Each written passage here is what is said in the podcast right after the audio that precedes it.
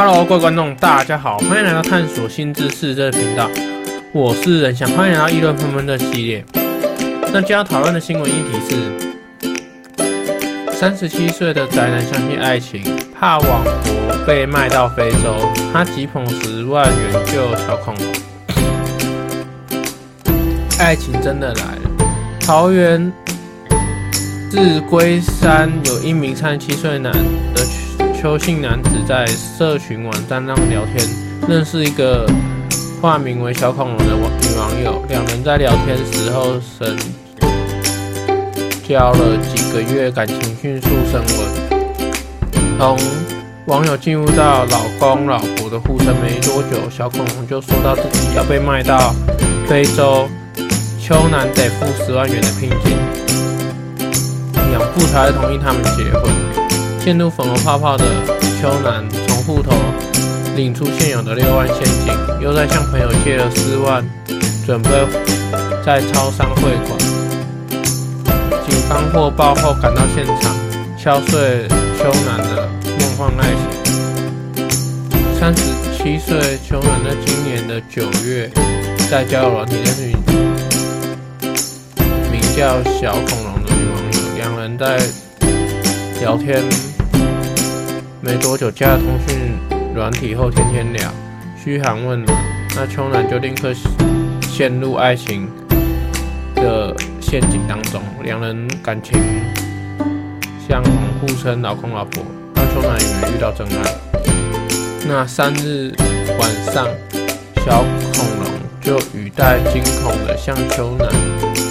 哭诉养父想要把他卖到非洲，如果邱男想要结婚，要尽快汇聘金十万元担保。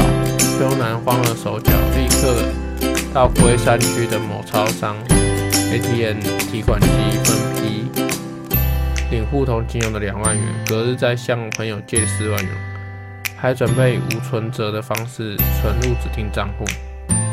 后来因为民众发现邱男的行为，异常，以为他是车手，就偷偷报警。员警赶到现场盘查，才发现邱敏原来是遇到典型的假爱情与交友。现场揭露诈骗集团常见以年轻美貌的女子照片当做大头贴，透过烂网络聊天室、交友 APP 等管道，随机寻找路人搭讪聊天。在没有见面过面或视讯下，以话术嘘寒问暖、谈感情、假结婚等话语骗取被害人的金钱。比起感情，袁静直接以秋男的手机私讯小恐龙，许久都未接听，表示诈骗集团绝对不会接私讯电话。最终，秋男才恍然大悟，打消。汇款念头，虽然没了爱情，却保住了老本。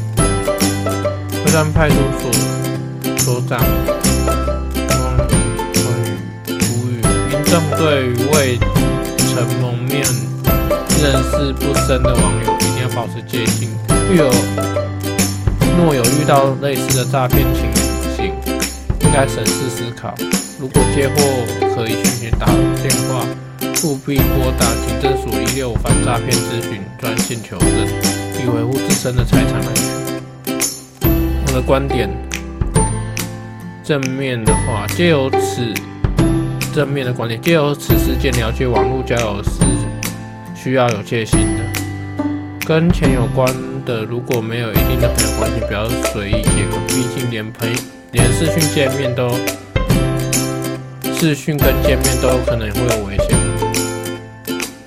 那如果另外一个负面的观点来看的话，如果真的汇款了，那那些钱又是账户的资产，如果没有好心的民众或是警察发觉，身边的家人或是自己没有紧急预备金，那突然要用钱，那真的就来不及。那我是仁想，如果喜欢这系列的议论纷纷，可以订阅探索新知识这频道。那我是仁想，感谢大家收听，我们下次见，拜拜。